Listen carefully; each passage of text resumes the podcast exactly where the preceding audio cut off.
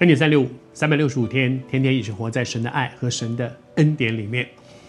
跟从主得什么呢？彼得在问耶稣说：“我们舍弃了很多，他也放下了很多。比如说，他本来可能跟家人在一起的，因为跟随耶稣，耶稣到处走，所以他没有常常跟家人在一起。他有所舍。比如说，他本来是个渔夫的，他他的技术可能很好，但是他船也丢了，网也丢了，来跟从他有所舍。但是在舍了之后，他得什么呢？如果我们好像昨天和你分享说，关键在你想要什么。”如果你期待的是，好像这个雅各跟约翰的母亲跑去跟耶稣说：“哎，我我的这两个儿子已经跟从你了，将来在你的国里，一个做左丞，一个做右相，两个在你旁边。”他们其实不太懂耶稣，他们并不知道耶稣在说什么，他们以为耶稣要来得地上的国，但是不是，耶稣要带他们进入到就是神的国度里面。然后也不是在神的国度当中做左丞右相，不是，那那跟他所期待的哦，将来我就享受荣华，享受富贵，享受地位，哇，我就可以做丞相，我可以做将军，跟他们所期待想的是不一样。如果我们对神的国有一个错误的期待的话，我们会失望。不是的，不是一个人成为基督徒立刻就变成是是升总经理、做董事长，然后这个这个这个升官发财，不是的。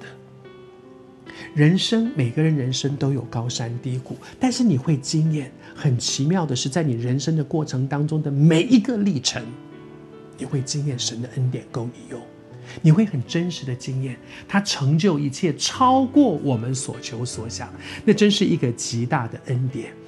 而在这段经文里面，耶稣回答我们说，到复兴的时候。他们这人子在他荣耀的宝座上，就是耶稣基督坐在那个宝座上审判是以色列的十二个支派的时候，他说：“你们也要与我一同坐在宝座上。”我还是说，如果